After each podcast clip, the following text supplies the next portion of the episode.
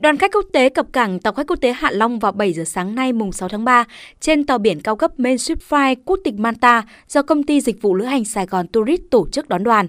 Từ ngày mùng 1 đến ngày mùng 8 tháng 3, Sài Gòn Tourist sẽ liên tục đón 4 tàu biển quốc tế đến Việt Nam với hơn 4.200 du khách từ nhiều nước và lịch trình ghé qua các cảng tại thành phố Hồ Chí Minh, Bà Rịa Vũng Tàu, Đà Nẵng và thành phố Hạ Long của tỉnh Quảng Ninh.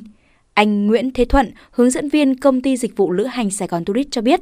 trong số gần 2.000 du khách cập cảng tàu khách quốc tế Hạ Long trong sáng nay, rất nhiều du khách đã mua tour đi tham quan khám phá và trải nghiệm văn hóa tại Hạ Long và thành phố Hà Nội.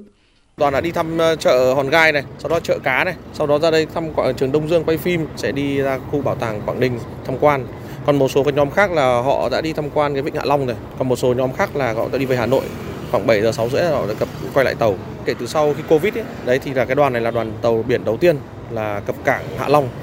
Những tàu biển chở khách cỡ lớn cập cảng Hạ Long của tỉnh Quảng Ninh sau đại dịch COVID-19 đánh dấu sự phục hồi mạnh mẽ của nguồn khách du lịch quốc tế, nhất là khách có mức chi tiêu cao từ các nước châu Âu, Đông Bắc Á.